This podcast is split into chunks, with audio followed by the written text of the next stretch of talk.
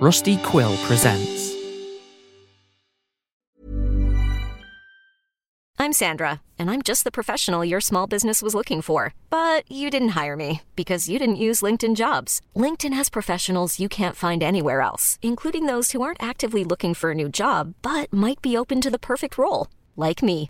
In a given month, over 70% of LinkedIn users don't visit other leading job sites. So if you're not looking on LinkedIn, you'll miss out on great candidates like Sandra. Start hiring professionals like a professional. Post your free job on linkedin.com/achieve slash achieve today.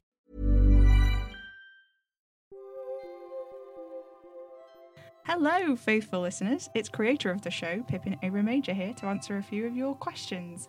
So, without further ado, I'm just going to jump right into it. Talvrin asks, What's the most exciting thing for you about running this podcast?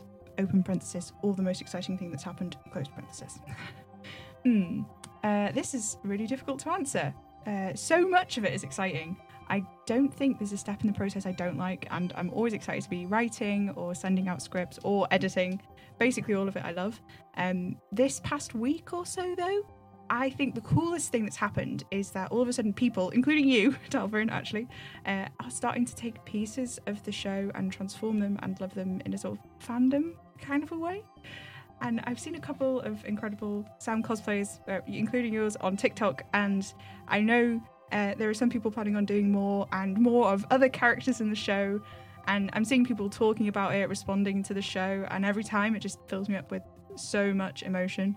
Um, it's so incredible to see people taking this thing that's knocked about in my head for ages. I've sat down and worked so hard on and just running with it. Like, uh, people are saying they love Sam, and that's just the most incredibly exciting thing. I love Sam. I'm so thrilled that other people love my Sunshine Boy too. It's so amazing to think that work that I have made can inspire people to do something so creative and amazing as fan art and cosplay. It's so cool. I love it so much. Okay, Thais asks, um, I love how apparently parts of the old house can move and appear in other places. How did you come up with this idea? Were there any inspirations from other stories? Uh, this is a fun one. Uh, so, first off, how did I come up with the idea? Um, an important thing for the series overall is that I want to be thinking about haunting and hauntedness a bit differently. So, instead of going into a haunted house full of ghosts, what if it's the house itself that's doing the haunting? Um, so for me, that idea works really well because when we think about ghosts, really often, at least for me, uh, what we're really talking about is the idea and concept of trauma.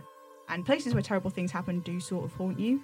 Uh, you'll be somewhere and there'll be a hallway, and it's like a hallway where something bad happened to you, and it's like you're back there for a moment. And um, you know, it's quite a natural step for me to then go, well, what if the place you live now is slowly, literally transforming in ways and means into a place where something terrible had happened to you in your past. Um, yeah, and this idea of the inescapability of the past and how stuff that happened years and years ago still has an impact on the present is really central to the themes of the show.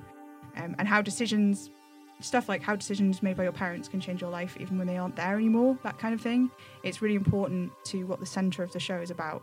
So, yeah, if, yeah, it comes from this idea of, of being haunted by a place essentially. Um, yeah. There are stories that have influenced the way the Impossible House works. Um, I actually, hang on, I don't think it's been called the Impossible House in the show yet. um, that's what it will be referred to by characters, mostly Sam. There's a video game called Control, I think, which played a part in developing uh, ideas of spaces themselves as being haunted, and the show The Haunting of Hill House, which has a malicious space which moves and changes to be the worst it can possibly be for each person there, but also at the same time insidiously develops these sort of codependent relationships with the people inside of it. And those things have been really influential uh, in terms of like how the logic of the Impossible House works. And so is the idea of the Minotaur's Labyrinth from Greek mythology, and this one mountain goat song, "The House That Dripped Blood." So those have all been really influential uh, on the way that the house works and in terms of like the idea itself. Okay, Avery asks. Uh, one of the things I love most about Spirit Box Radio is the personalities of each character and how they all interact, especially Sam and Kitty. What's the hardest part of building a character? Thank you, Avery. I'm really glad that you love them. Um, what's the hardest thing about building a character? Um, okay, so I'm not actually sure what bit is hardest, and it's different with each of them, I think. To give a cheats answer to that question, uh, each character has it, their own things that are hardest about them. Um, as a creator, for me uh, in particular, it's the characters I tend to start with. So I spend a lot of time working out what they're like, what their interests are, that kind of thing. And they'll each have their own way of thinking and responding to situations, which I try to lay out as consistently as possible. Uh, what can be really challenging is maintaining that consistently when you have a plot that has to have reveals in specific places, like Spirit Box Radio does, because it's such a mystery as well as being horror and weird fiction. Um, for example, there's a scene early on where I wanted to have Kitty sort of monologue, but that's just not something that Kitty would do, I don't think. She's got this kind of quiet intelligence about her and she doesn't actually speak up all that much. Uh, Anna is the more talkative one. Uh, she's the most talkative of the three Enfield siblings, I'd say. Um, and in my episode plan, I had Kitty sort of doing this big grand monologue with flowery type language in it. And then when I was reading it through, it just did not seem like a very Kitty thing for her to be doing. And I realised that it just wasn't going to work having her do that. I needed to break it down into segments and make her say less. Um, so yeah, that was more difficult, and that yeah, that that was quite hard. Um, and that's sort of an example of how it's you know different things with different characters are challenging in their own right. Um, but broadly speaking, yeah, it's making those characters work with the plots that you have. Um, ideally, they all kind of feed into each other and they work together. And um, I, I, think that's true in this story. At least I hope it's true. Um, but yeah, that's one aspect of it. Okay. Uh, Anonymous asks, How old is Sam? Uh, a nice, easy one. Um, he's 22. Uh, Sam's birthday is the 13th of November 1998. Uh, Ripley, who plays Rytidia Delphus, asks Of the currently introduced characters, who'd win in a fight? Uh, not Rytidia. Another anonymous person asks What's your favourite part of the process? Um, I'm assuming you mean of making the show. Okay, so this is a bit similar to the first question, but different enough that I am going to answer it. And I'm hard pressed again to choose um, my favourite part, but I think that maybe my favourite moment is the first time I hear an actor reading a new script in character. Um, it just brings me so, so much joy to hear these people come to life like that. Uh, everyone involved in the show uh, is mad talented, and I'm so incredibly lucky to have them on board. And the cast actually jumps up from six people in part one all the way up to 15 people in part two. Um, I'm so excited for you to hear all these tons of people. It's going to be really cool and fun and stuff. Uh, yeah, it's just yeah. That I think I think that's my favorite part. Yeah, is hearing people read lines in character for the first time. Like it just they bring other dimensions to these people that I just you know it's it's a collaborative process to build the character. And as much as I write and I'm the one with all of the uh, the knowledge, etc., um, the actors are the ones that really bring them to life, and it's just fantastic to, to hear it happen in real time. It's very cool. Um, and our final anonymous question is uh, Do I know how the show ends? Yes, I do, and I will say no more on that. Um, Headbanging Hobbits asks Does Sam Enfield is gay? uh, does Sam Enfield is gay? Uh, you know what? No. Does Sam Enfield is pansexual? but yes, also in a more umbrella sense, does Sam Enfield is in fact gay? Yes. Um, yeah, in that umbrella LGBTQ plus sense. Yes, he is pansexual, I would say. Um, and this is a slightly weirdly, weirdly adapted question that I'm paraphrasing here from Alex, who plays Anna on the show.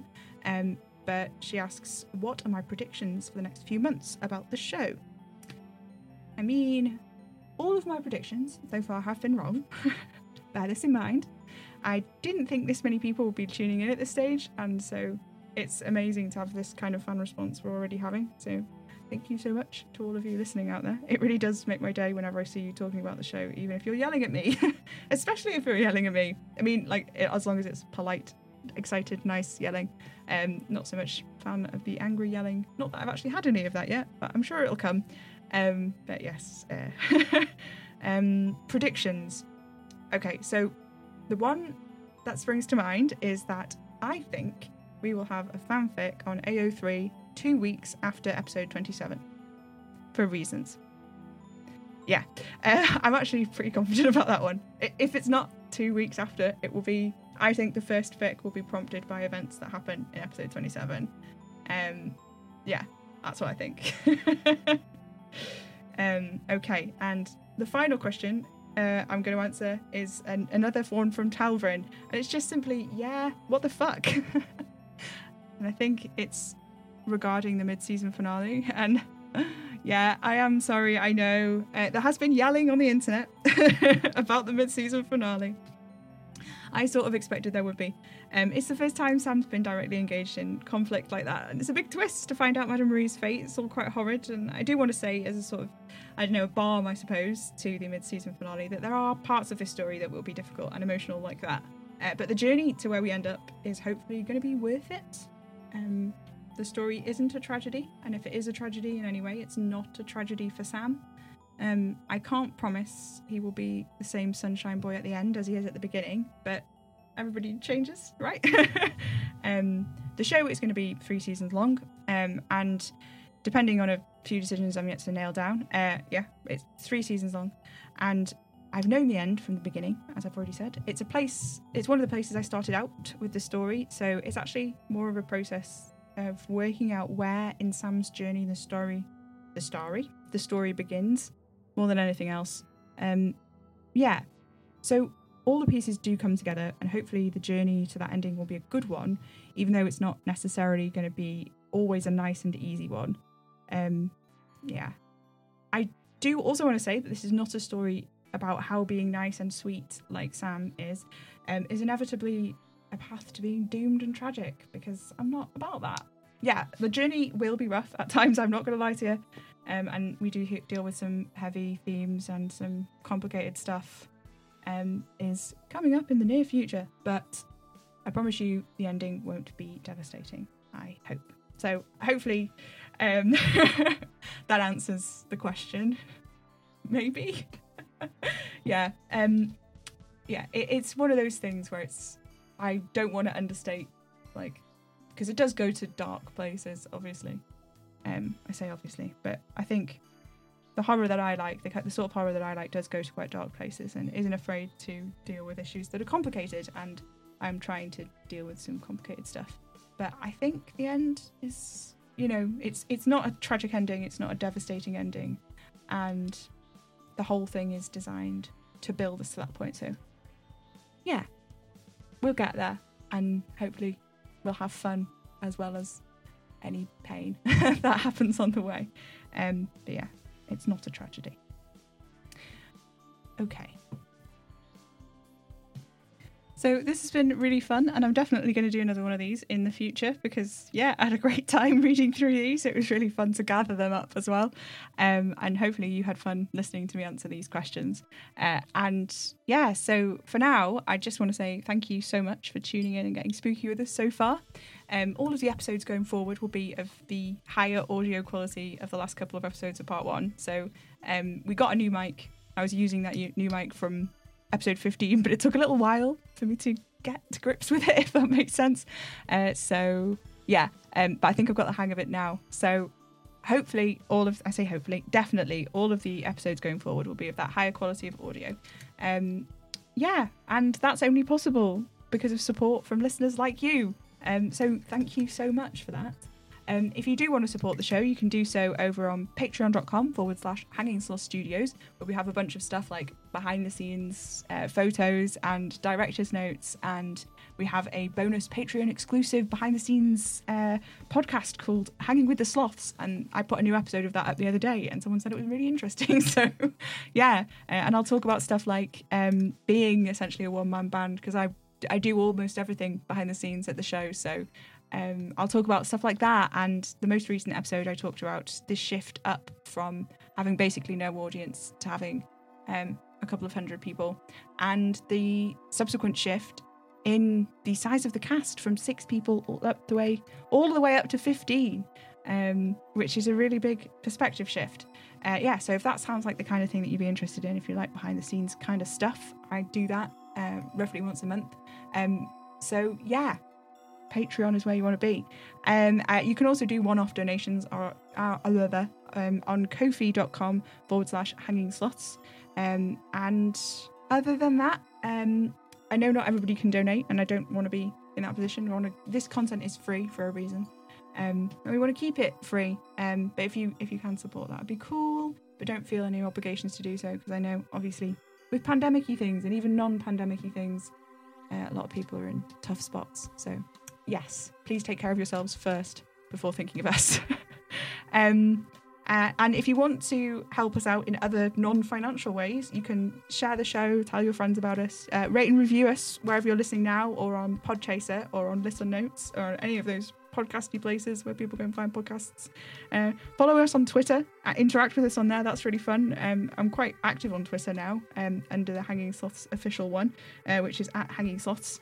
Uh, and there's a Spirit Box Radio one, which is pretty quiet at the moment, but we're building up some stuff and some cool, fun things will be happening on there in the future too. So that's at Spirit Box Radio for more show world content and at Hanging Sloths for uh, me talking dribble, essentially. Um, yes. Um, there's yeah, that's pretty much it. Uh, thank you so much for listening so far, everybody. And uh, for now, sp- the for now stay spooky, and I will speak to you again next week.